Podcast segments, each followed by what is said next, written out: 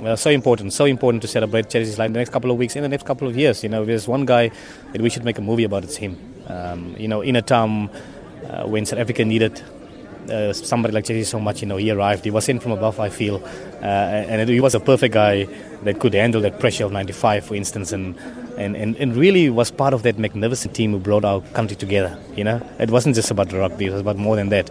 And Chester carried himself so well, and that's why he's he's been an icon for so many years and will be forever be remembered. Guys like Chester and, and obviously Errol Tobias paved the way for so many of us, you know, so we should never forget that. Uh, in, a, in, a, in a time when there were a lot of darkness in African rugby, uh, in, in terms of transformation and all those kind of things. But it's not even a day to talk about that. It, we just say thank you for what Chester has done for us and paving the way and, and make sure that we also find hope in him to pursue our careers as well. And for that, we will be forever grateful.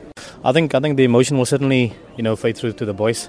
Um, and and they will play play for Chester as well in some games, I'm sure, uh, because he was a kind of guy that everybody loved, you know, from all walks of life in South Africa. And uh, you know, we can only say thank you for him uh, for what he's given us and what he's given South Africa, and also uniting our nation. So uh, may his spirit live on forever, and I will certainly carry some of his characteristics for, with me for a very long time.